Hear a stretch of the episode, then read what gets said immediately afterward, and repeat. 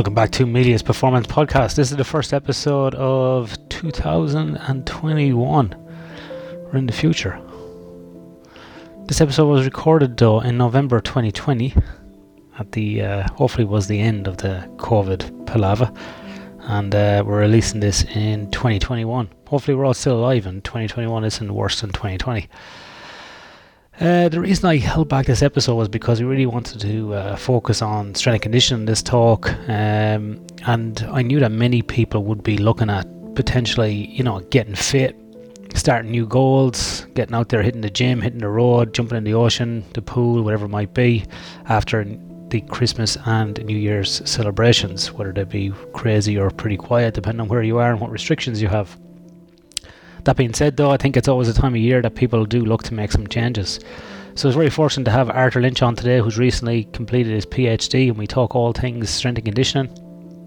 Arthur gives a bit of his background as well around his PhD, uh, sort of at the end of the podcast, actually, instead of at the start, where we normally provide credibility. But please hang on to the end, and Arthur will run through some of his research. Uh, the first part of the podcast is very much focused on the kind of trade offs with strength and conditioning, what works, uh, the nuanced um, things that we must take into account depending on age, injuries, and so on. Lots of things in here for everybody. Um, so, very much a kind of a personal podcast uh, for you at the start of the year if you're looking to make some changes and incorporate some strength and conditioning in, or you're just looking to uh, broaden your knowledge base in this area. Arthur's a, very nice guy, very engaging. Um, lots of good information here, so I hope you enjoyed the episode. As always, we're at meliusconsulting.com.au. Uh, you can find us there on Instagram at Sleep for Perform or at Melius Perform and on Twitter now as well at Melius Perform. And uh, we're on Facebook as well, LinkedIn, the whole lot. So you just search Melius and you should be able to find us. Anyway, on with the episode.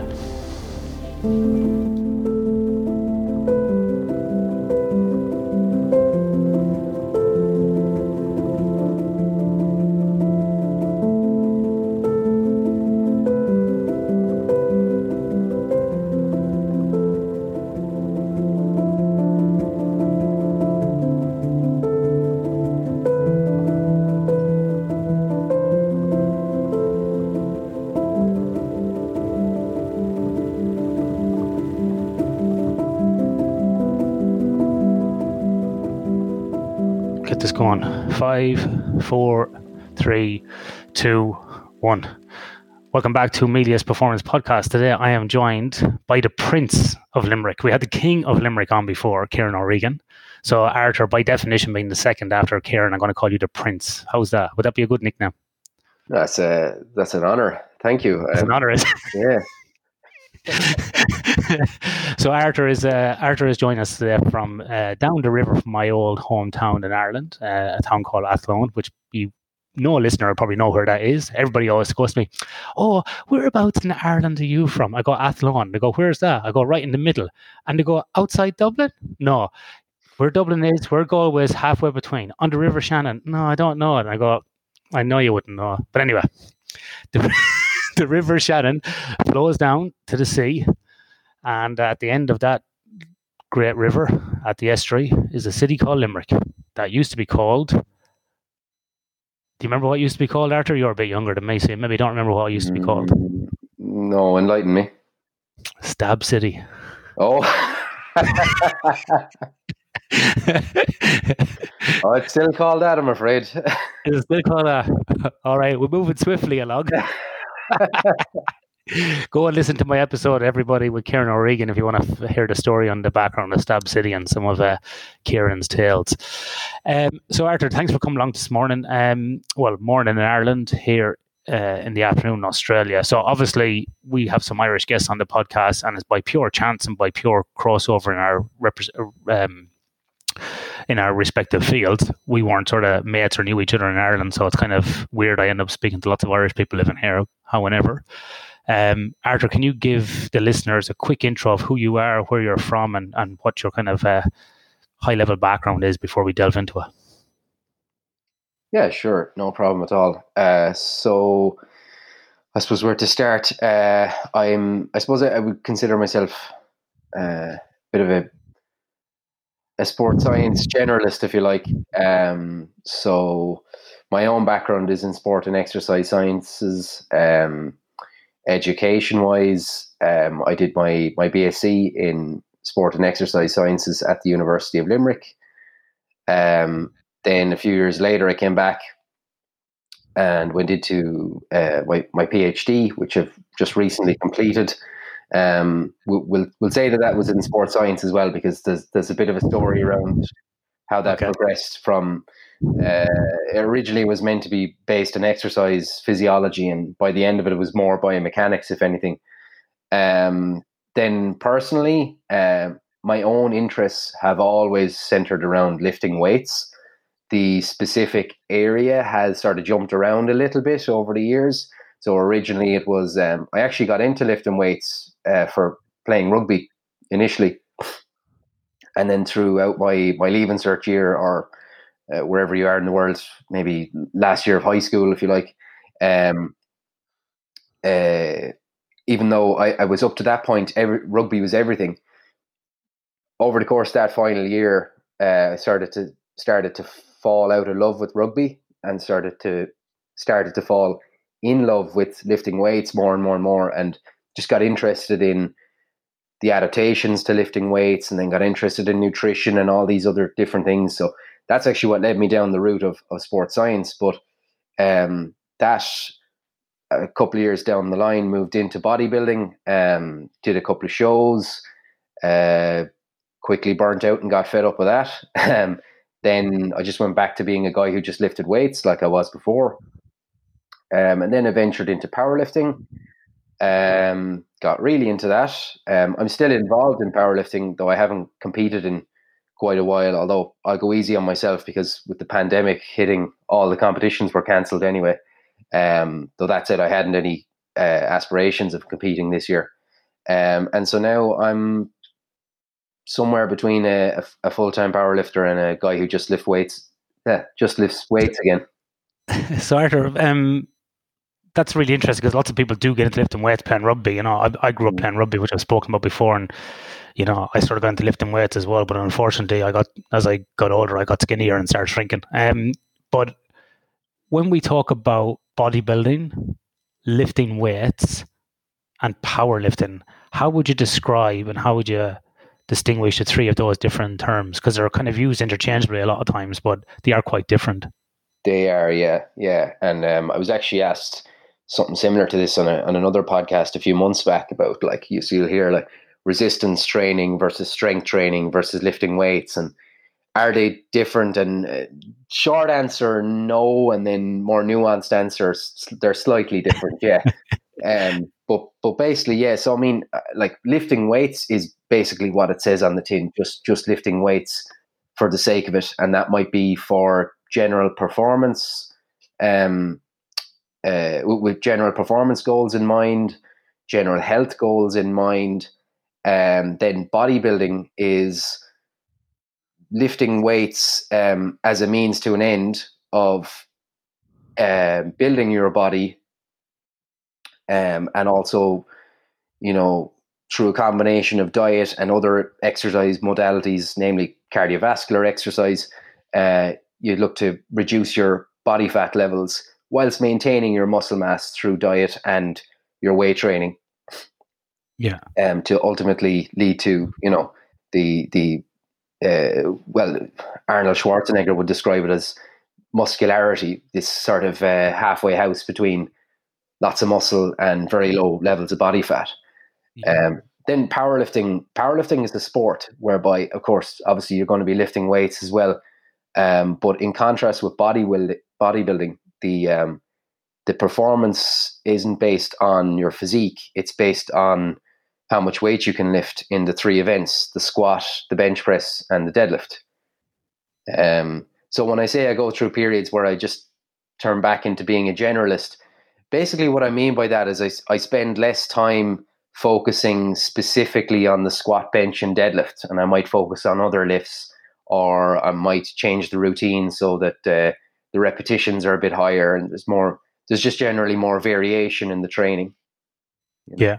So so powerlifting isn't per se about any sort of, you know, body sculpting, body image, low body fat. It's not aesthetically, um, uh, it's not an aesthetic sport, so to speak. It's more about, you know, how much heavy shit can you lift, really, regardless of what you look like.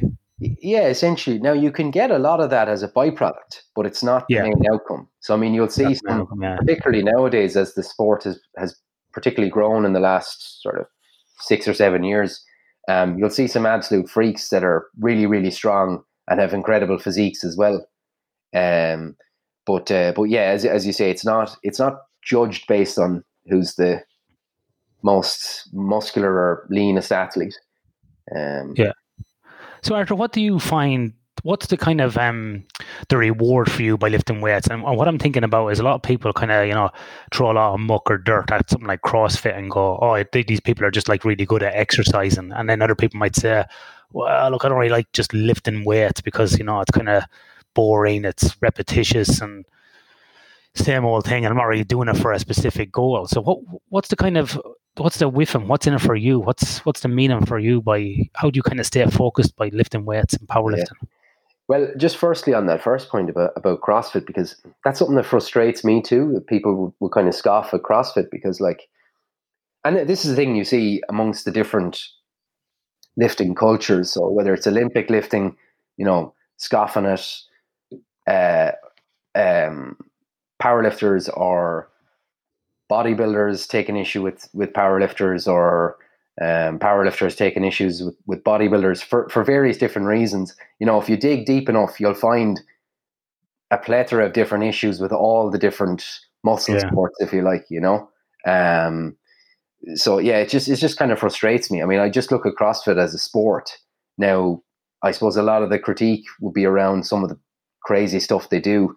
But I mean, there's plenty of that. If you go looking for it, there's plenty of that in powerlifting. There's plenty of that in weightlifting, and there's definitely plenty of that in, in bodybuilding as well. And there's Yeah, lots of lots of issues. You know, people you know that are calling themselves coaches that probably shouldn't be. Uh, you know that there's uh, big issues with with performance enhancing drugs and uh, all this kind of stuff that maybe we might get into later on. But to not sidestep your question completely, um, what it does for me, honestly, and this is a very underwhelming answer, I just enjoy it. Yeah. You know, it's just an activity that I enjoy. Now, a lot of that is because of the adaptations that I derive from it. So, you know, uh, increased strength, muscle hypertrophy, um, generally improved body composition. Um, but but the actual just going to the gym, lifting weights, uh, in and of itself, it's just an activity that I enjoy doing. You know.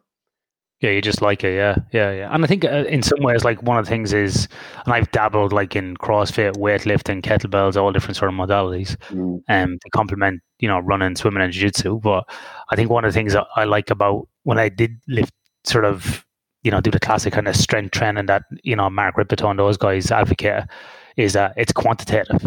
You know, you can Yeah. apply a number to it. You're not competing with anybody else. You're competing with you in the bar, and a bit like what Henry uh, says, you know, about the iron doesn't lie type of thing. You know, and it's kind of, but you can see the progression there as well. Um, a lot of people, you know, talk about different types of strength training and, and different types of um, strength and conditioning training. I think strength and conditioning training really, a lot of people don't talk about the conditioning, they just talk about the strength training. And then people a bit like diets as well. Maybe not as bad as diets, but a lot of people get kind of evangelical about what works and what doesn't work. And people go, right, well, if you're a jiu-jitsu guy, the best thing you can do is do powerlifting. If you're um, a long distance runner, CrossFit's the best thing for you. And, you know, and I've had this conversation with some people, and, and some people, like if you're, I remember like I was doing long distance running, and I was running, I don't know, maybe 80 to 100 Ks a week, lots of elevation change, running with a backpack. One guy said to me, You should be doing CrossFit five times a week on top of that. I was like, There's no fucking way I'm doing five sessions of CrossFit. At the max, I'm doing two strength and conditioning sessions, you know, whether it's CrossFit or whatever it is, but at the max, I'm doing that. But people have, have this idea that you have to do five strength training sessions a week, five of your chosen sport, and then you know it's a bit like when people listen to Rogan, you know, and they go, oh, you do like this many hot yoga sessions, this many jiu-jitsu, this many kickboxing. It's like how how do you have a full time job? Like how do you work? How do you make money? Because you're spending like thirty hours doing this, you know, and it's just it just becomes just becomes crazy. So how and I, and it's I know this is a hard question to answer, but what guidance would you give people on basically figuring out what strength and conditioning training would work for their sport, whether it be endurance, whether it be martial arts, whether it be you know, you know, a team based activity like rugby or soccer? What sort of questions do you think people should ask themselves before they choose to choose a, this particular type of strength and conditioning? And I know it's a hard question. Yeah, it is. Um, yeah. In all in all those different examples you've given, the the context around it could be completely different. So I mean, you could have your your recreational runner who does all his own training plans and all that kind of thing versus you know a, a rugby player who's part of a team and maybe they have an assigned strength and conditioning coach, so he follows what what they do. Um, but generally, let, let's say you're in the farmer camp. Let's say you're doing your own training plans uh, for running or martial arts or whatever it is. I mean, presumably, if you're going from absolutely nothing, the biggest benefits will come from going from nothing to something. And that's something, as you say, like if you go from zero to five days a week kind of thing, that's more than likely not going to end well, no matter what it is. so, yeah. so let's start let, like this concept of the minimum effective dose let's try and attain that so for someone who's been doing nothing at all that could be once a week um, if they could get in twice a week i'd say that's probably better um, but at that point I, I, wouldn't be stretching beyond that because mm. like you said as well you have to fit it in on top of all your other training and at some point you can't just keep adding and adding that like your body's going to bite back at you eventually if you keep doing that. Just like if you were to add extra running session, eventually you'll start running into pun unintended there.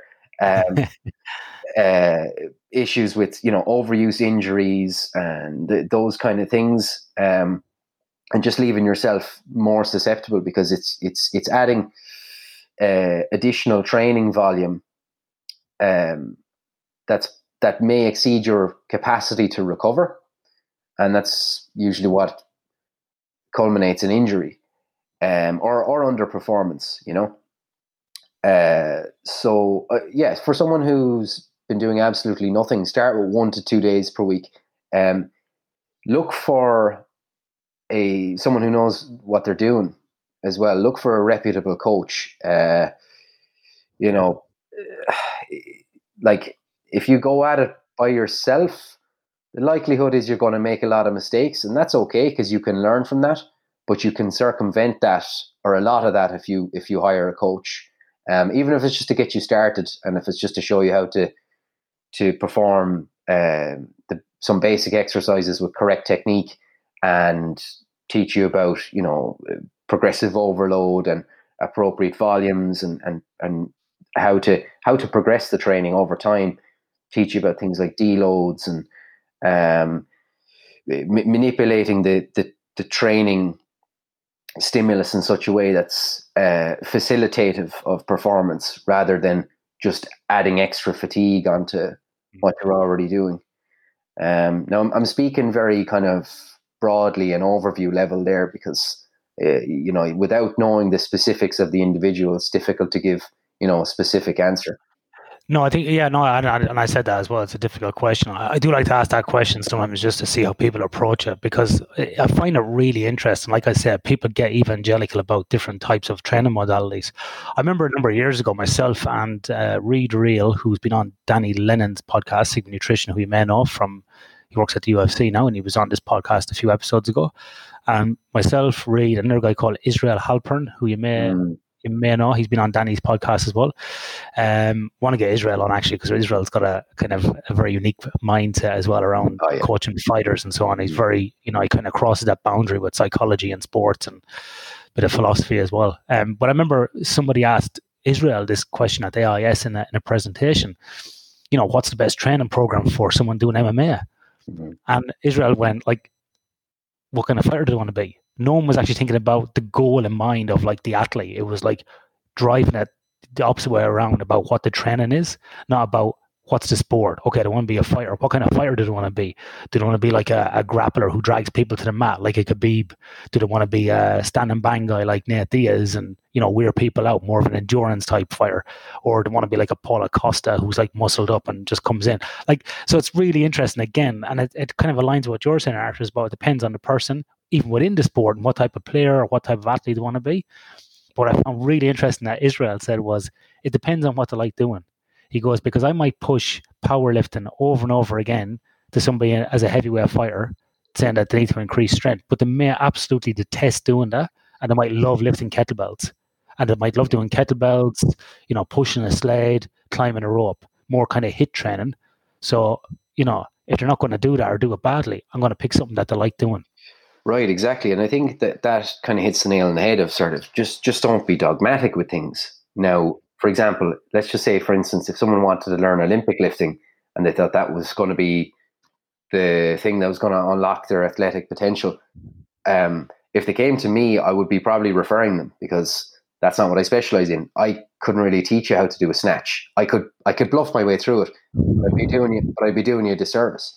So I, I'd outsource things. Um, but uh, but just yeah, just don't be dogmatic about it. Uh, so for instance, like I could write you the most perfect training program that on paper would improve your performance. But if you're only going to, you know, maybe you're going to perform it sort of half arsed, you're not that pushed about it, you're skipping sessions, this kind of thing. Um, compared to like if I wrote a suboptimal training program on paper, but you really enjoy it, you train really hard when you do it, and um, you adhere to it really well. That's more than likely going to produce a much better result. Yeah. know? So with that, with that, then Arthur, like when we talk about strength and conditioning training, should we, you know, look at you know having predominantly more, and this is kind of leading off the back of this, more kind of high intensity interval training sessions, or should we just lift weight for strength and for for pure strength, or should we mix and match those throughout the week? It probably depends on it depends on what adaptation you're really you're looking for. So like those examples you gave, you know, like HIIT training or circuit style training versus pure strength uh, training where and we, I classify let's let's um, operationally define strength as you know we're, we're working on maximal strength so we're talking low repetitions high load so high high percentage of your 1rm longer rest periods, that kind of thing. Um, it, it depends on which adaptation you've determined is uh, going to give you the uh, greatest benefit for your performance. And the answer to that may be dependent on where you are in your training career. So, for example, um, if if you're uh, you know a novice athlete and you don't have a lot of weight training experience you're probably better off focusing more of your time on maximal strength. And then once that's of a sufficient level once you are in inverted commas strong enough then you might move towards more explosive strength um, adaptations because you're already strong enough that now maximal strength isn't going to limit you. You know um, if you're in a strength sport you can't be too strong but in most other sports, you get to a point where you're strong enough, and by just pursuing maximal strength further, at that point, you're kind of you're chasing sort of a point of diminishing returns, you know. Um, so at that point, you might move towards more explosive strength work, or for example, if you uh, identified that your conditioning was limiting you, then you might you might incorporate more circuit style training sessions. Um, or or HIIT training as as as you pointed out as well. So it, it really just depends on what adaptation you're looking for.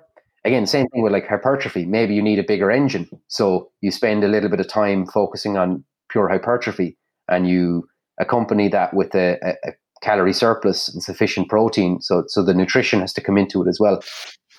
Yeah, and then I suppose Arthur, on top of that, we have the added sort of uh, variable of um, age ranges. So, like you know, when I when I was younger, like for example, you spoke about when you were playing rugby and lifting weights. I was in a similar kind of boat.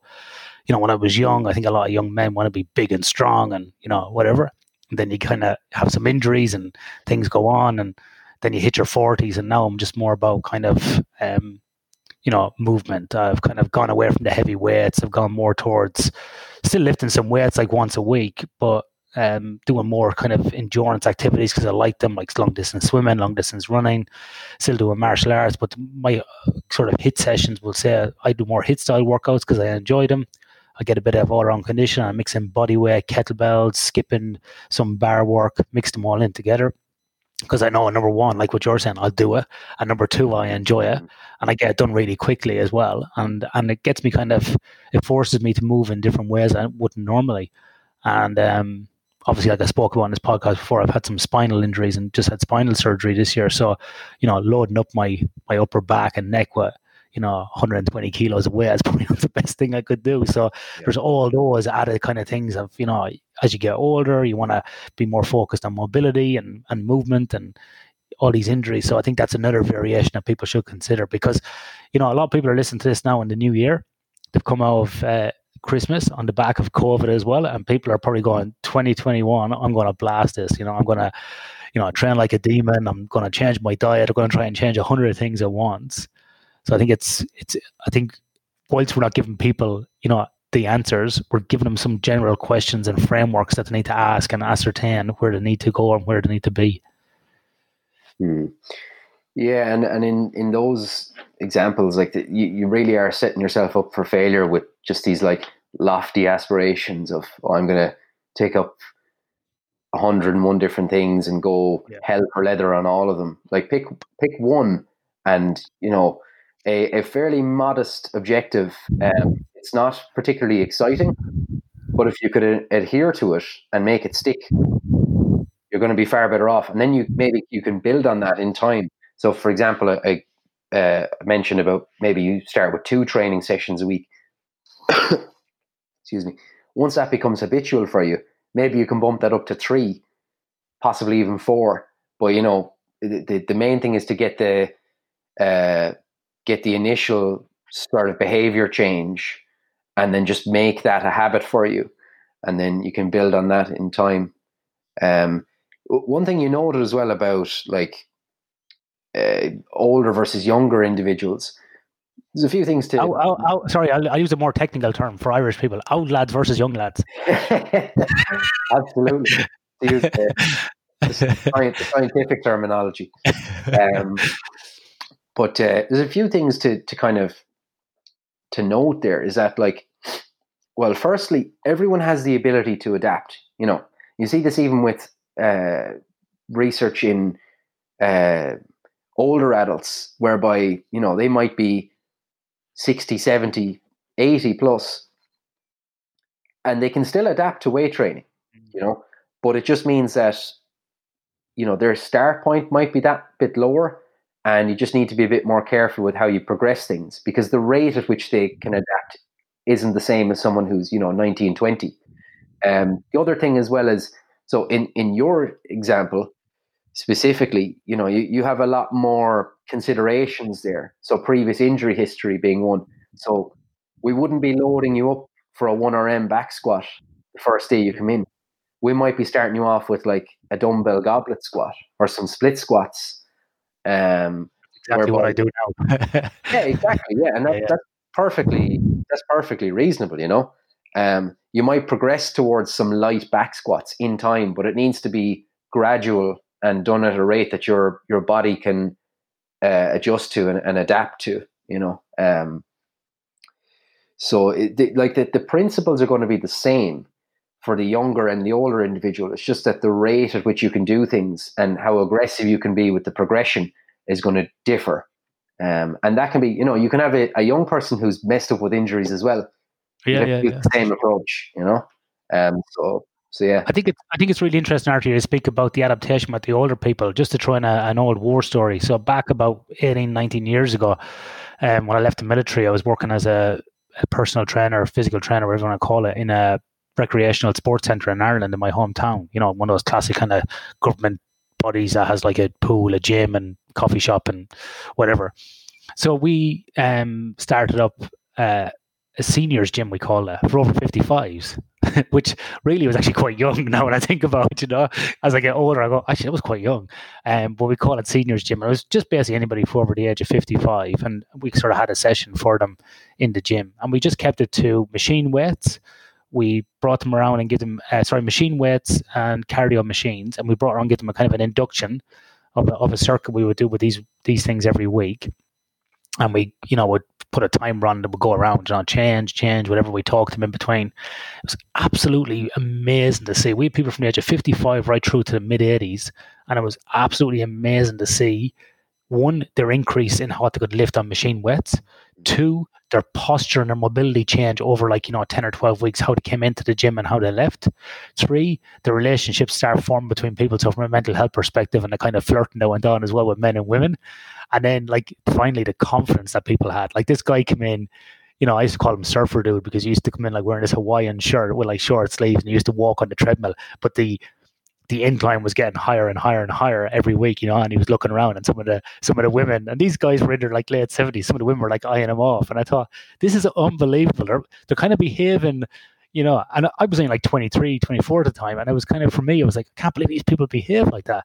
But it was absolutely amazing to see that through lifting some weights, you know, low to moderate for their for their age and size, to see all these additional benefits that came over, you know, and you just remind me of that story about the benefit of older people, you know, lifting weights because we weren't running a controlled study, but we all commented on that. My and actually that's where I met my wife. She was working there as as an oh, Australian. Yeah, that's where we met, and so you know, she's often said that to me if we're sitting here watching TV here in Australia. And oh, I remember we used to that seniors gym, and I go, "Yeah, surfer dude." She'd start laughing, and you know, and it, and we kind of laugh about it in a smile about it in a kind of a, a very nice way about the whole change in it. So I think it's, I think there's other benefits too through those type of activities that are that are really really good. Like you said, you just like going to the gym, so yeah. it can be good as well in that respect. Yeah, and one point that you bring up there as well is about machine weights because uh, you know, many people are inclined to to want to knock machine based resistance, and some of the reasons are, you know, kind of fair enough. Like for example, if you if you wanted to kit out a gym, it's going to be an awful lot more expensive to be to kit to kit out a gym with a uh, a machine for every main movement, if you like, versus just bars, racks, and dumbbells um, if that makes sense. Uh, ho- however, like machines in the right context are very effective. There's one study that uh, your man Brad Schoenfeld loves to refer to as a, you know, sort of a those that would knock machine weights for not being functional. Um, and this study, I think, is from the early 90s, where they had very elderly subjects. I think some of them were in their 90s.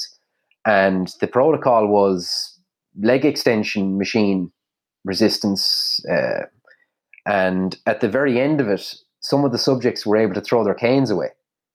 That's how really? effective it was. Yeah, yeah, it's it, it's yeah, yeah.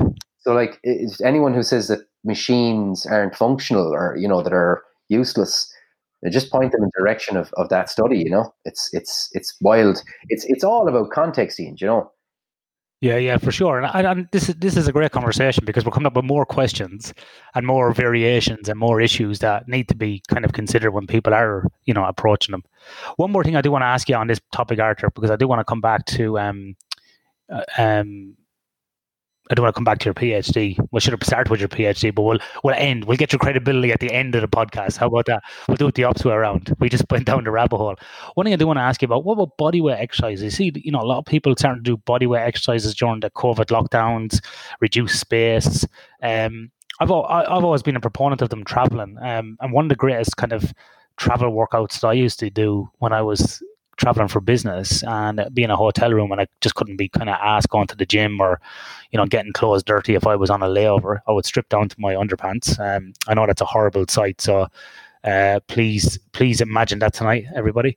And I would do a workout in in the hotel room that would just require basically your own body, which was set a clock for seven minutes, do as many air squats you could in seven minutes, rest for three minutes, and then do as many burpees as you could for seven minutes that's 14 minutes of work. I tell you one thing, Arthur, that workout used to fuck me up. absolutely destroy me, and I didn't need it. No weights, no nothing. And I tell you, I've done it before in clothes, and halfway through you take off your clothes because you get that hot. It's absolutely exhausting. So when people say they need lots of equipment, they don't can't afford a gym membership, I say, have you got 14 minutes a day? Yeah, go do this workout. I remember one lady who I ran into, and I told her that about doing that workout. Oh, that's easy. I'll do that. Two days later, what the fuck? She said that I couldn't do that. I couldn't even do seven minutes of air squats. I went, yeah, kill you. I said, imagine doing that, like, you know, like twice, three times a week for a month. How good you get? No, nearly killed me. There's no way. That's, that's, that's crazy. She said 14 minutes, you know? So what, what's your thoughts on bodyweight exercises and how could we potentially incorporate them in? Not doing a crazy, um, stupid workout like I was doing there, but what, what's your thoughts on that? Right, yeah, because depending on what way you go about it, you you can you can properly mess yourself up with that kind of stuff. But uh, yeah, yeah, yeah, I burn in my but, chest. I go smoking cigarettes at the end of it. yeah. Well, I suppose if we think of it this way, um, let's come back to our adaptations that we were talking about earlier on that we can derive from uh, actual weight training. So let's think of like increased strength, uh, increased hypertrophy, power, those kind of things where where would where would bodyweight training um, lie? You know, on a spectrum of effectiveness for those kind of adaptations. For max strength, you'd probably say not great. For hypertrophy, it can be very good, particularly in the upper body. Um, I mean, if you think of like push-ups, pull-ups, uh, inverted rows, if you can do them, handstand push-ups, um, and then things like you know you, you know you're you're in your hotel room there. You, you can do some lying skull crushers to work your triceps a little bit harder and things like that. Um, you you can get inventive. With the lower body it's a little bit trickier because you can do your your air squats and they're very good for maybe a conditioning session or you know just just doing in inverted commas a workout you know just to get some general exercise in. Um, not to say that they're not difficult or anything but for hypertrophy and strength outcomes, they probably wouldn't. The load probably wouldn't be uh, high enough. Um, for power, it's easy. You just do the same movements and try and do them faster. Uh, just working on the, the speed. So you know, explosive push-ups, explosive lunges or squats or things like that. Um, but yeah, with with strength and, and hypertrophy, for the lower body, you ha- you have things like air squats. Depending on your level, they might be reasonably challenging for you. Uh, body weight lunges or split squats that gets a little bit more difficult then because you have the same body weight uh, distributed. You know, it's n- it's not entirely on the front leg. I mean, I think there was one study uh, that used the rear foot elevated split squat, and they tried to look at what's the distribution of the forces front leg to rear leg. So if you if you picture like you you have um you know you're in a lunge position, so one leg's in front of the other, but the rear leg is up on a bench, or maybe if you're in your hotel room, up on your your bed. And what they they sought to investigate was what's the distribution of the load because we know that it's not entirely on the front leg, but what's the relative percentage of front to rear leg? And I found it was about eighteen, sorry, eighty five percent on the front leg 15% on the rear leg. Um, that's by a guy called Mark Helme in the, I think he's in Leeds Beckett University or somewhere like that. Um, so that was interesting. So you, so you could do your, your rear foot elevated split squats. You could also, depending on what sort of bed you have, you might be able to slip your heels in underneath um, your bed frame and do Nordic hamstring curls. Oh yeah, yeah, yeah.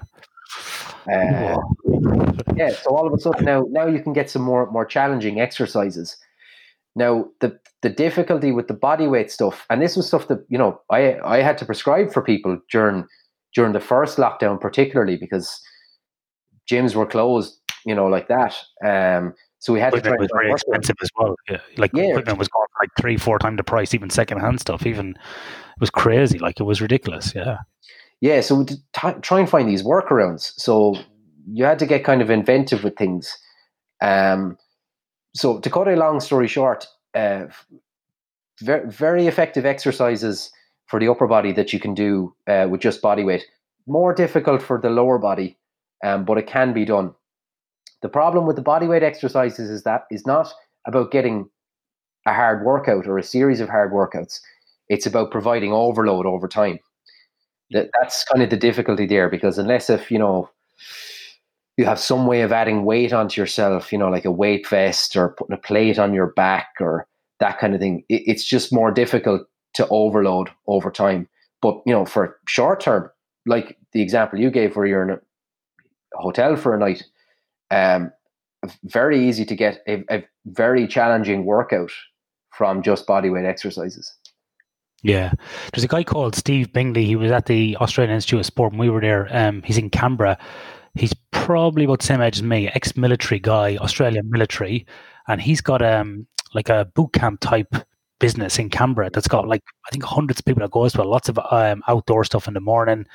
You know, um, might be called Century Strong or something like that. Anyway, I want to have Steve on the podcast because um, Steve, um, I think, believe in his master's project that he was doing at the AIS at the same time was looking at the efficacy of and the benefits of the burpee. And you know, basically, he he was kind of looking at you know because the burpee's done so much in the military and people hate the burpee, but it's kind of you know if you had one exercise to pick, only one body weight, the burpee's probably the one that gives you the overall best value or bang for your buck. But you know, I think again, people don't like it because it absolutely fucks them up. It's really difficult to do. But if you can do a burpee, you know, it's a good sign, I think, or a good probably measure or indicative of people's, you know, general strength, fitness, mobility, movement. A bit like, um, you know, Turkish get ups are the same as well. You know, people often kind of say they're a good measurement of different things. So, mm. yeah, it's quite it's quite interesting. Um, you know, adding in these different these different things. So, Arthur, whether people are doing body weight stuff, whether they're doing HIIT sessions, whether doing machines, no matter what age they are, you know, power lifters, you know, teenagers starting to play rugby or doing a contact sport or just for general, you know, interest. Why what would you say to people are the benefits of lifting weights or doing any of these activities? We'll just say we'll just call them general strength and conditioning activities over their lifetime what's the benefit of incorporating them in, whether it be once a week or five times a week? What's the long term health benefits, and why should people, you know, incorporate them or bear these in mind?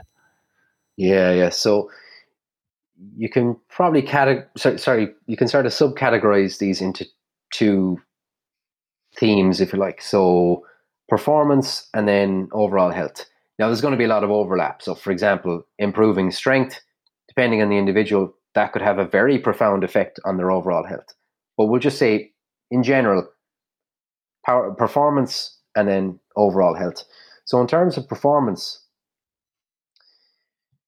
you're talking about, like we've mentioned, increased strength, increased muscle hypertrophy, increased power production, um, and there's been many studies that have documented uh, improved indicators of sports performance, just improved sprint speed, jump height, um, peak power in, during jumping, uh, change of direction ability, and then another thing that's huge for uh, the point of view of strength and conditioning is the potential for uh, weight training or resistance exercise done in the right way to reduce someone's um, risk of injury. Now, it's not going to reduce the chances of if someone gets a a wallop in an MMA bout or you know, gets, a, gets gets hit in a rugby match, it's not going to reduce the likelihood of them getting hurt there. But what it does protect against is like uh, non-contact based, um, or sorry, non non-contact injuries, um, overuse injuries, that kind of thing. So done in the right way, um, it can reduce the the likelihood of you picking up one of those injuries. Then, in terms of overall health, I suppose the first one would be improved um, bone health through increased bone mineral density, increased bone strength, improve, improved overall uh, metabolic health by virtue of improving your body composition, improving your, your blood lipid profile. So lowers your your LDL cholesterol, you know, your bad cholesterol, if you like, and increases your HDL cholesterol or, or your good cholesterol to completely oversimplify. But um, uh, then you have improved insulin sensitivity and things like improved uh, or reduced blood pressure in those who are hypertensive or, or pre-hypertensive. Um, and that kind of co- covers most of them, really, you know. So taking in like the caveats about age, previous injuries, not overloading too much, not going crazy, there really is no downside to incorporating strength and conditioning into your life once or twice a week. Yeah, like like anything, the difference between a medicine and a and a poison is the dose, you know. So it, yeah, it, like in the example we gave earlier on, someone who goes in hell for leather um, has com- completely unrealistic and lofty aspirations. Um, they may actually do themselves more harm than good, but starting off with a, a minimally effective dose and then progressing that over time is a is a, a very effective strategy.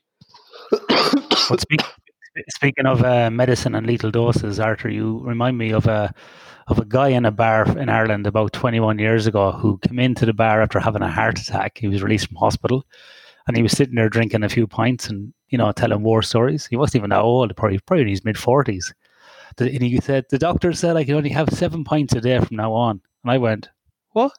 Seven pints? I was working behind the bar. Se- seven point, pints a day. The doctor said seven pints. Yeah, seven pints a day. I said, I think maybe he said seven pints a week, like one a day, like you need to cut down. No, seven pints a day. So the doctor prescribed to you to have basically 50 pints in a week.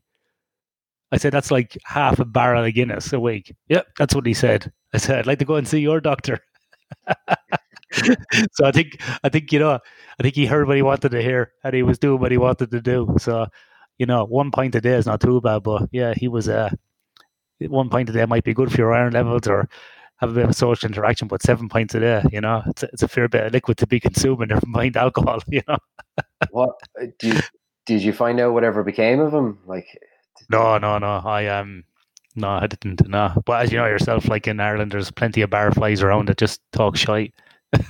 Yeah, yeah. You know what I love about like I love about now. You know, well, maybe I wouldn't. Um, maybe it wouldn't be so good, but you know, back then people didn't have the internet on their phones. You know, mobile phones were just coming out in the late nineties, so you couldn't really fact check people straight away. Now you can fact check people, but I think that takes away half the fun of listening to the the lies and the stories. And I, and I, like I've been a long time gone out of Ireland, so I wonder do people go, ah, put away your stupid phone. What would that know? I'm telling you now, the doctor said seven pints a day. So I'm not sure what would uh, what would be said. yeah, yeah, yeah. yeah, I know. I know a few of those type of characters though have uh, have since departed the world. You know, because we're drinking you know, way too much. But anyway, Arthur, to wrap up, um, to give you some credibility for all you've been saying here, can you um you said at the start you you know you did your PhD and it kind of took a few twists and turns, end up becoming more mm. biomechanics.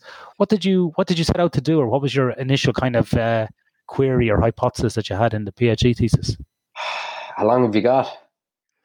we have about seven minutes. okay. Right.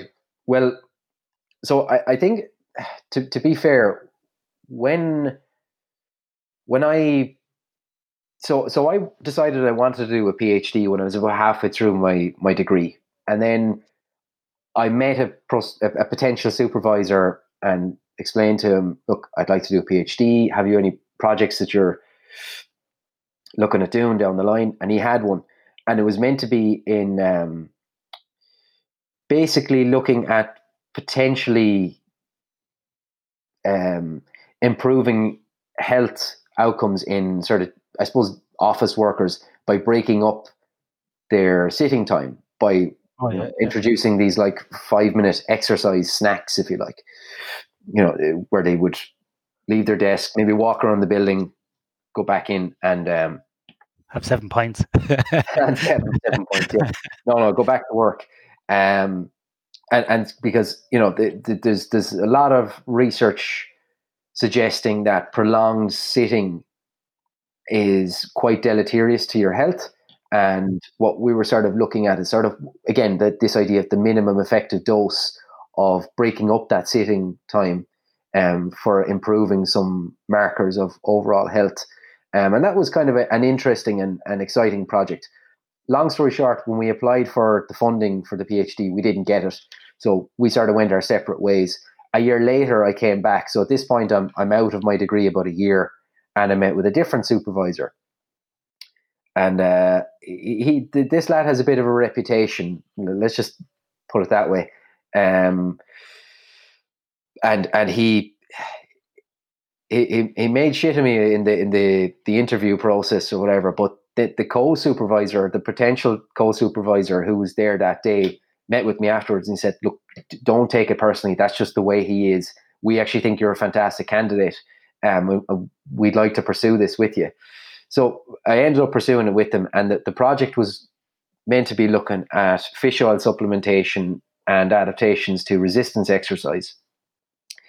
And we were kind of hanging our hats on one study from about 2011, I think it was, where they fed elderly subjects with, um, so they supplemented them with uh, fish oils um, and then gave them an acute dose of protein. And what they found was that in when you uh, had pre-supplemented them with the with the fish oils, they actually had an improved anabolic response to the protein feeding. We, it was hypothesized that some of that was around reducing chronic inflammation and uh, reducing the anabolic resistance that tends to accompany getting older. But the difficulty we had was like we're we're, we're looking at a younger population and more of a performance based um, cohort, if you like. So a lot of that kind of stuff doesn't really apply to them. So about a year in, we there was uh, one study that looked at what we were planning to investigate acutely and found nothing. Um, so we were like, okay, guys, we, we really don't have a lot to be. We, we don't have enough to be kind of pursuing this. Uh, I think this is dead in the water. So at that point, my supervisor said to me, right, well, if not fish oils, then what else? And this was in a PhD meeting. So I was there trying to think,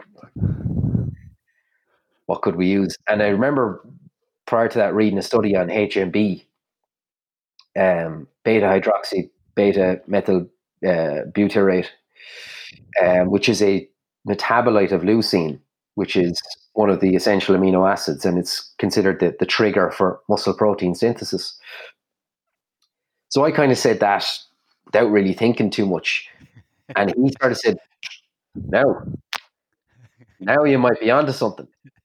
But I was never really fully convinced of it. And HMB has a bit of a tainted reputation because of a couple of studies in 2013 and 2014 that were published and found some very eyebrow raising results, like steroid like effects. And really? Was, yeah, and there was a couple of letters letters to the editor. Um, or there was one published with with basically all the heavy hitters in the in the field, basically saying that's I, am really not sure about this. It, this flies in the face of everything that has been published before and since. Uh, we just don't think that these kind of results are possible with HMB and everything that has been published since then is suggesting, yeah, they're probably right. So HMB has this kind of tainted reputation. So I didn't really feel comfortable even pursuing it, but I, I had sort of accepted, right, this is probably what I'm going to be looking at. Um, yeah, long story short, between difficulties with the relationship with my supervisor and then just me not overly believing in the project um, the whole thing sort of broke down, and eventually I, I split from what was my main supervisor, and uh, at that point, my my then co-supervisor became my main supervisor. Now, whilst all this was going on, I had decided because I was like, okay, I I, I got to do something. I'm going crazy here. I've got to start collecting some data. Um, another PhD student at the time who, who was doing his own research on recovery of muscle function following resistance exercise was planning to use an isometric squat test as his measure of muscle function. But at the time, he had no reliability data on the, the measure, so he didn't know how reliable, reliable it was day to day. And of course, if your measure isn't reliable, it's more difficult to detect real change. By virtue of your intervention. So I said to him, right, I'll do that reliability study for you, no problem. And that reliability study ended up being my first PhD study. Um, and then once the relationship with my former main supervisor broke down, I kind of said, right, do I want to do the HMB stuff or I could specialize in this isometric squat stuff? and eventually that's what I did. So I did a, f- a few more studies. I did another reliability study um, in a different population. So the first one was looking at the reliability of the measure across different angles. And the second one was looking at the reliability what again across what we term the strength spectrum. And some might interpret that as like an absolute speed to absolute strength spectrum, which isn't what it was. What we what we meant by that was from untrained individuals who have never lifted weights before to moderately trained individuals who you know lift weights a few times a week they're familiar with squatting exercise that kind of thing all the way up to very highly trained subjects you know competitive powerlifters with a minimum back squat 1RM of twice their body weight. Um, and what we found was that across that spectrum the reliability was no different.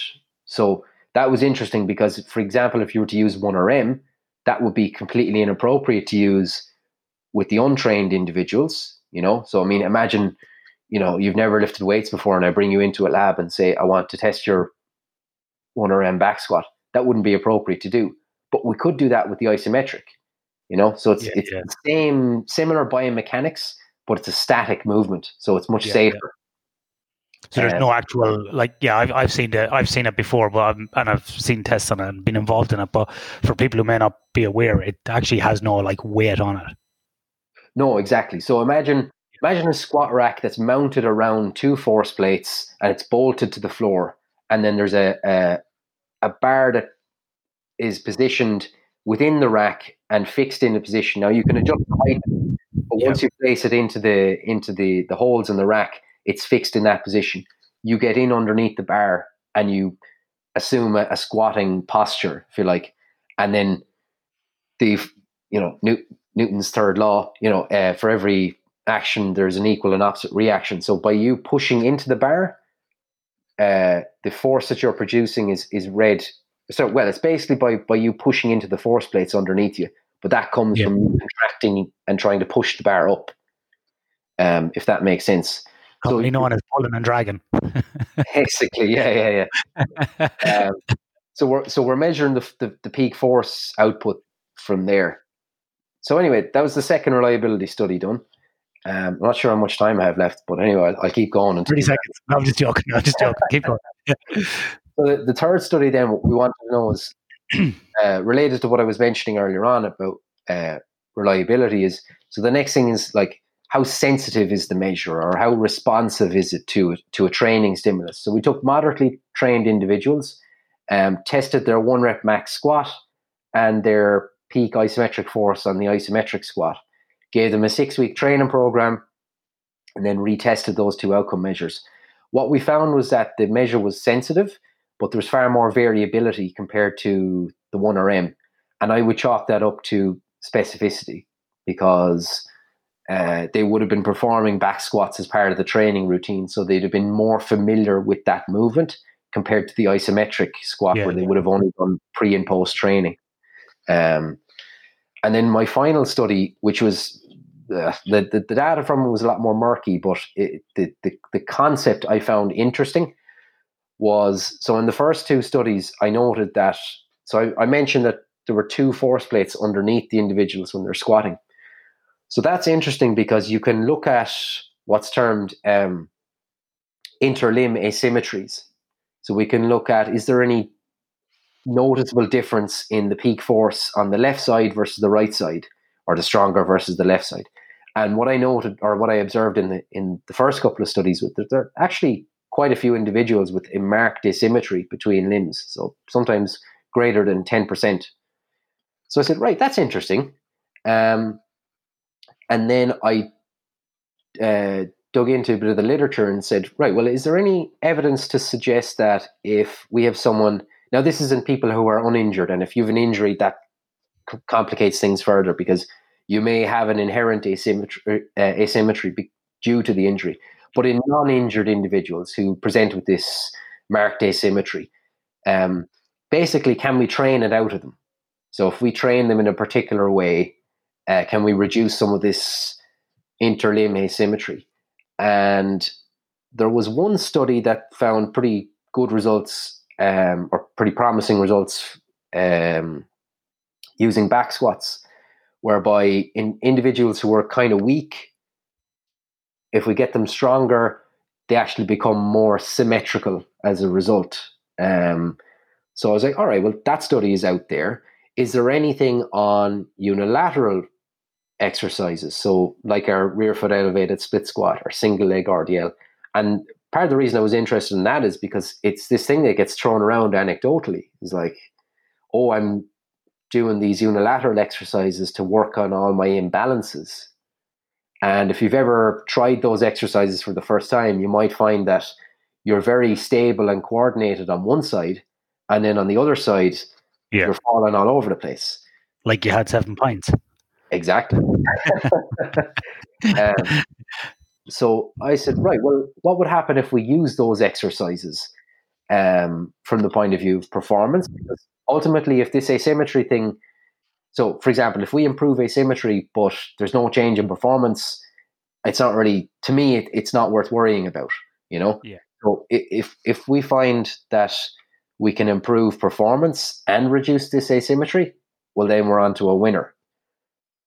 So that that's basically what I did for my last study was I gave uh, two groups. So one that's training with bilateral um, exercises, so your squats, your deadlifts, and the other group your unilateral exercises, your rear foot elevated split squat, and your single leg RDL um, for six weeks. And we kept the outcome measures the same as the last study. So we, we still had the 1RM back squat, we still had the isometric squat, um, and then we tested those pre and post uh, both of those two interventions. Um, six weeks of training in, in, in both of them. Um, what we found was that, um, interestingly, the the performance was improved in the 1RM in both groups. The bilateral training improved isometric squat strength, um, and in the unilateral group, there was a there was a trend towards improving isometric squat strength. But and the reason I say that is because um, COVID nineteen sort of messed messed us up a little bit because we lost about seven subjects uh, at that ah. point. So that's why I say there's a trend towards it because that's. So what was what was your p value there then, Arthur? It was point zero six. Uh, 0.08 actually, yeah. Oh yeah, oh, we very I, thought had, I thought it had to be six to say a trend, but anyway, there you go. I, I reckon if we got the other seven subjects to the to the end of com- to the completion of the training, because a couple of them were doing really well in their training. Um, yeah. I reckon we would have got a significant effect. Um, but anyway, we still saw it in the one RM. Um, then with the asymmetry stuff, it was it was a bit murky, a little bit a little bit more messy because that stuff is just there's just some variability that's very difficult to explain there. So let me let me illustrate what I, what I mean for you. So what we noticed was that if you just looked at the whole group, there was basically no change in asymmetry because some guys were getting worse, some guys were getting better, and uh, all in all, it was sort of balancing each other out, and the, the mean effect was um, was was in around zero. However, if you just look at the subjects who I termed had what what we termed a meaningful asymmetry, so 10% or greater difference between limbs, you saw a much more reliable trend towards a reduction in asymmetry. So in those who had a marked asymmetry at baseline, they were more likely to improve it and get under this sort of 10% threshold. Um, and the reason I used 10% was because the, CV of the, the, the test itself was about 8%. Um, and some literature as well that's been trying to establish sort of thresholds of like, right, what's any asymmetry that's worth worrying about? 10 to 15 is kind of what a lot of them come up with. Now, there's there's issues with that, and there's uh, some pretty good critiques you could give of a lot of that. But but broadly speaking, somewhere around that is what you might consider um, uh, a genuine asymmetry. Uh, so then, yeah, the, the, the reduction in asymmetry was a bit more reliable as well in the bilateral training group compared to the unilateral training group. But again, if we'd got all the subjects in the unilateral training group, because they they did their um, they were finishing after the bilateral group. Um, if we'd got all of those subjects to completion, the results might have been slightly different. Yeah, I think it's an interesting point there. You ring up about, about COVID. I have uh, a couple of PhD students I'm working with. Um, like one obviously couldn't collect data during that period. One other one other lady had to stop data collection, and she's now finding it really difficult to get it going again because it's very clinical, looking at IBS and sleep and mood and mental health. And then another lady was poxed. so lucky she got all her data about four days before the lockdown here in Western Australia, which was just absolute pure gold. She got all her data, all devices back, looking at shift workers in, in remote mining populations, and and you know a big big study, and she got it back. So I think, uh, yeah, I feel for people like yourself, Arthur, or other people are just starting a PhD now, you know, trying to collect data during this period because you know some people have you know taken three four years off even work to do this, or you know put their careers on hold or they're doing a part time and then this happens and gets drawn out and it's it's an absolute, you know, pain in the ass. Obviously, it's first world problems, but you know, it's yeah. um, it can be quite difficult and frustrating for a lot of people. So the other good thing I like about your story there, Arthur, independent of the of the findings, is that that is a that is a wild and wonderful PhD journey. I think a lot of people think that you know you do a PhD and you go to a lab every day and you wear a coat and you do some little things and you do a little project and then you become a PhD. What you've described there is the difficulty that is um, you know, amongst many people in trying to get what I would call applied PhDs. So when you're trying to collect data in people is extremely difficult, not working in a lab, not to disparage that type of work, but you've just really highlighted and, and shown there in your journey how difficult it can be to get a PhD and how difficult it can be to collect data in people and then, you know, have a hypothesis, not getting kind of good preliminary findings, have to change tact. And then at the very end of it, you get slapped with COVID as well. So May you you earned that doctor title, so um, you should definitely get Danny Lennon to call you doctor from now on seeing as he was so smart on Instagram, you know, with uh, some of his uh, some of his comments. So you you should you definitely deserve more than I do to get called doctor now after that journey. That was crazy, man. So hats off to you for hats off to you for overcoming all of those you know obstacles of people, project management, you know, conflicting personalities, uh, you know, changing tact, you know, finding a way through it, which I think is all the good things that you learn out of a PhD in in conjunction with becoming an expert in your area.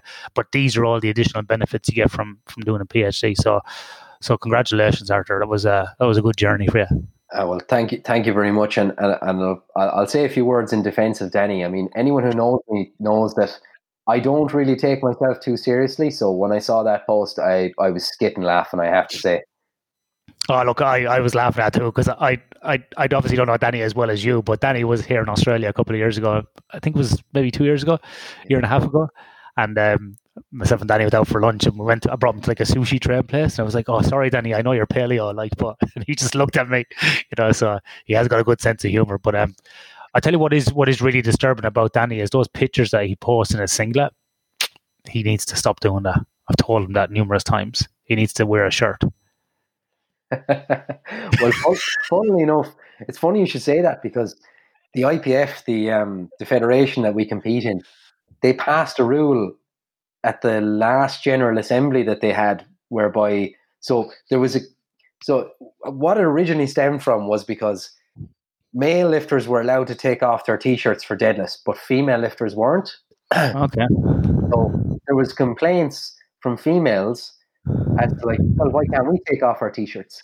And eventually the IPF just sort of said it was kind of those like, right, well, you kids don't know how to play fair, so we're just going to take all the toys away from you and uh, made made made a rule that uh, all male competitors must now wear t-shirts as well.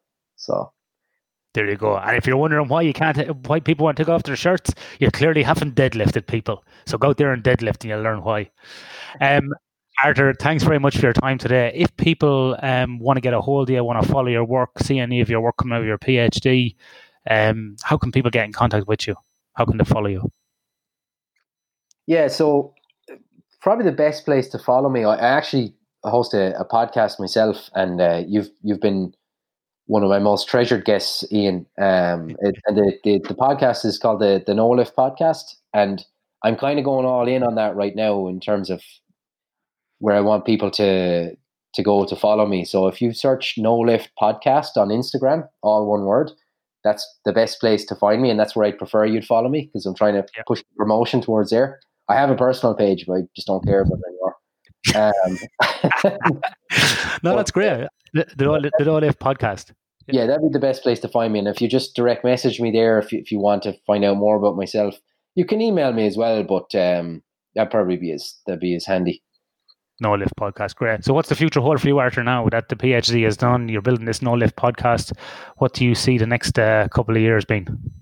Uh, well, finish up the corrections for my my thesis will be the first thing, and uh, once that's done and signed off on, and I have my hands washed of the, the PhD completely, because that's maybe something that not everyone's aware of. Once you finish your your oral examination, your your viva, you still have corrections to make yeah, um, or at least most people do.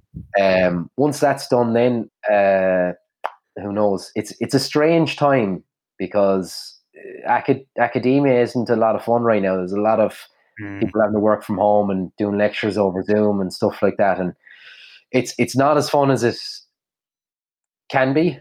Um, but like I, I, I probably will go into academia and, and you know, we'll we'll we'll see. I'm I'm I'm a bit hesitant because the honest answer is I'm not entirely sure, but uh, that's where I'm likely to end up. I'd say. Yeah, I think I think uh, the other thing I'd say to you is look at different ways of doing it. You know, like for me, for example, I run a consultancy business. I make my living out of doing that. Um, obviously, that's a bit more challenging but it gives me the freedom then to work on academic projects whenever I want. So I'm, I don't, I'm not a full time academic. I just have adjunct positions, which are honorary positions. So, so I get to dabble in research, but try to do the research that's going to help me grow as a person, but also help my business as well, kind of cross pollinate as well. So I think that may be the way of the future of some people. Um, I think getting full time academic roles are getting harder and harder, more difficult, and you know, funding. You know, funding is kind of probably reducing, and then I don't know if this is the same case in Ireland or other countries, but funding seems to be reducing, but more PhDs are getting produced as well, you know, mm. um, which, you know, this kind of oversupply, which is great that we're educating, you know, our nations and people are getting kind of better at doing it. Some people might say the standard has dropped to PhDs. I don't know. Um, but anyway, there's, there's probably an oversupply, you know, compared to maybe 20, 30, 40 years ago. But I think, um, yeah, there's, there's obviously different ways of doing it. And not every PhD has to be an academic. So, um, you know, just practical ways of applying a, a PhD learning as well. So yeah, I think it'll be uh, it'll be interesting. But I can see I can see it in the art anyway. No matter I think a bit like myself, I think no matter what you do, you'll have your finger stuck in some research project somewhere because I can see your eyes light up uh, when you talk about it. So um, yeah, I think it's I think you'll you'll always have some finger in something going on, um, even if you are you know working for yourself or working for somebody else. I think you'll always be involved. Well, well, that's the hope as well. And uh, like to your point, I think as well with regards to funding, like a lot of people that I speak to in academia, like they're they're getting funding, but it's for projects that maybe they're not entirely invested in. They're, yeah, they're yeah, yeah. In, but it's like this is really what does it for me. But it's because that's where the funding is. They have to go for it. Yeah, and as a side note, before we wrap up, you know, people, a lot of people kind of think that you get a PhD and automatically you're offered a job at university as a lecturer and a researcher or one or the other, and then that you know the government just gives you money and money and over and over again all year, and you're kind of funded by the taxpayers to just do whatever you want, which is. But it's so far away from the truth, like it's unbelievable, you know. Where it's like you got to apply for funding. If you don't get a certain amount of funding, you might actually lose your job. You're nearly like if you're working in a lab or leading a lab. You're like a small business unit. You know, you got to kind of win work as a project. You got to bring that money in. You got to pay for the staff. You got to. It's it's it's quite difficult being an academic. You know, it's money's not easy to get, and like you said, and you have to kind of take on um, some projects you may not be that interested in, but it gives you you know the funding to get something going and you can spin off some other projects and maybe get some findings to then use those findings to apply for other funding in different areas it's it's a bit like what we we um we had a panel discussion at uh, World Sleep last year in Vancouver, and we all got up speaking about sleep and athletic performance. And and somebody got up and was kind of like, you know, well, you need to look at you know leptin and ghrelin levels in athletes like we do in shift workers with sleep loss, and this may be causing obesity and blah blah blah. And the panel was kind of like, yeah, that'd be great. Yeah, if we get funding. And the person asking the question in the audience goes, well, just apply for the funding And we went, there's actually no funding sources for sleep and performance in elite athletes. And the, Yeah. the person asking the question went, what? Well, how do you do this work? And we all just started giggling and went, and one of the guys, I won't say who he was, went, like, he actually said this in the room, like, this is fucked. He goes, you know, this is what we have to do. We just have to scrimp, scrimp from different budgets, different, re- different funding to do this. He goes, most of us here are putting in our own time and our own interest. You know, we might work with Olympic groups or committees, but they're not funding us to do this. It's it's very little. If we get our, if we even get our costs covered, we're happy. You know, and that's that's definitely true. You know, there's not this endless pot of, of money to be used for research. So, um, yeah, it's quite quite interesting. Probably warrants a podcast on its own with a group of academics telling war stories about it because I think a lot of people are naive to how how that part of the world works. You know Yeah, yeah. it's one of the things that turned me off doing that. Like I think academia should be this utopia where you should work and you should get money and do whatever you want. It would be great, but it's one of the things that turned me off. I, I was like, you know, at my age and where I'm Yeah. in my life, and I, I didn't want to go looking for money there. I'd rather get money from business and uh, chart my own destiny. So Yeah, and another thing, like I'm sorry to hold you, but just this the last point that I think is important is that, like, for me, observing, you know, like my supervisor and uh, other academics in in the university where I work, like, doing all that stuff is a full time job in and of itself. Yeah. Not only that, but they have to conduct the research and also be full time teachers. mm, You know, yeah, Um, it's not easy. Yeah, there's no sitting around on no sitting around on the grass like smoking marijuana, talking about you know a social up, upheaval. That doesn't happen only in the movies. it- like the, the worst part about it is it, it doesn't leave much time for getting your seven points a day in. Well, you know what, Arthur? We'll end on that now. Get your seven pints in, ladies and gentlemen. I hope you all had a good Christmas. It's time to get out there, lift some weights, whether it's high intensity training, whether it's body weight. Just get out there and do something every week. Maybe, maybe, and, and maybe have your seven pints after that. How about that, Arthur? That's, that sounds perfectly reasonable. There you go. Yeah. yeah, and then you can tell people that two doctors told you in the podcast. Arthur, thanks very much for your time today. I really appreciate you coming on. Um, yeah, really, really, really had a good. I really enjoyed that chat. It was really interesting. So thanks very much. I, I th- yeah, thanks very much for having me on, and I, I thoroughly enjoyed it as well. Cheers, man. Thanks. We could drive along an ocean reflecting the sun, or make a bed of green atop a wide open scene. Under a canvas of blue, I would draw ever nearer to you. To feel the dew on your skin, that is how it would begin. For summer is for falling in love.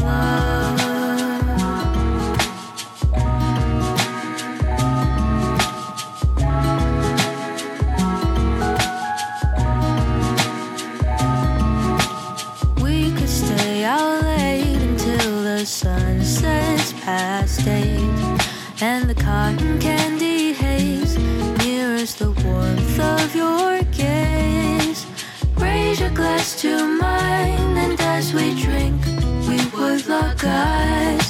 So we could disregard the thought of ever having to part. For summer is for falling in love.